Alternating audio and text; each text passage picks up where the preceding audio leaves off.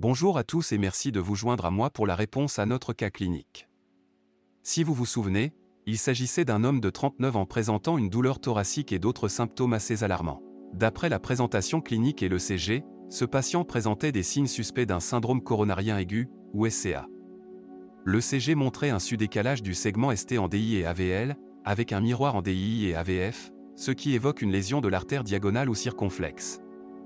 De plus, des extrasystoles ventriculaires rendaient la lecture de l'ECG plus complexe, et il y avait des passages intermittents en bloc de branches.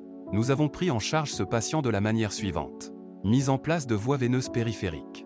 Test avec du natispray qui s'est avéré inefficace. Administration d'aspégique à une dose de 250 mg. Administration de brilique à une dose de 180 mg. Administration d'héparine à une dose de 5000 unités internationales. Administration dentalgique, à savoir du paracétamol, complétée par une titration morphinique.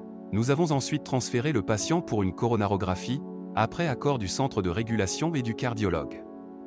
Sur le trajet, le patient a connu une amélioration complète de la douleur, et le CG est passé en rythme idioventriculaire accéléré, ou RIVA, un signe encourageant d'une reperfusion due au traitement médicamenteux. La coronarographie a finalement conclu à de multiples sténoses, dont une à la bifurcation du tronc commun et de la droite, ce qui a qualifié le patient comme étant tritronculaire.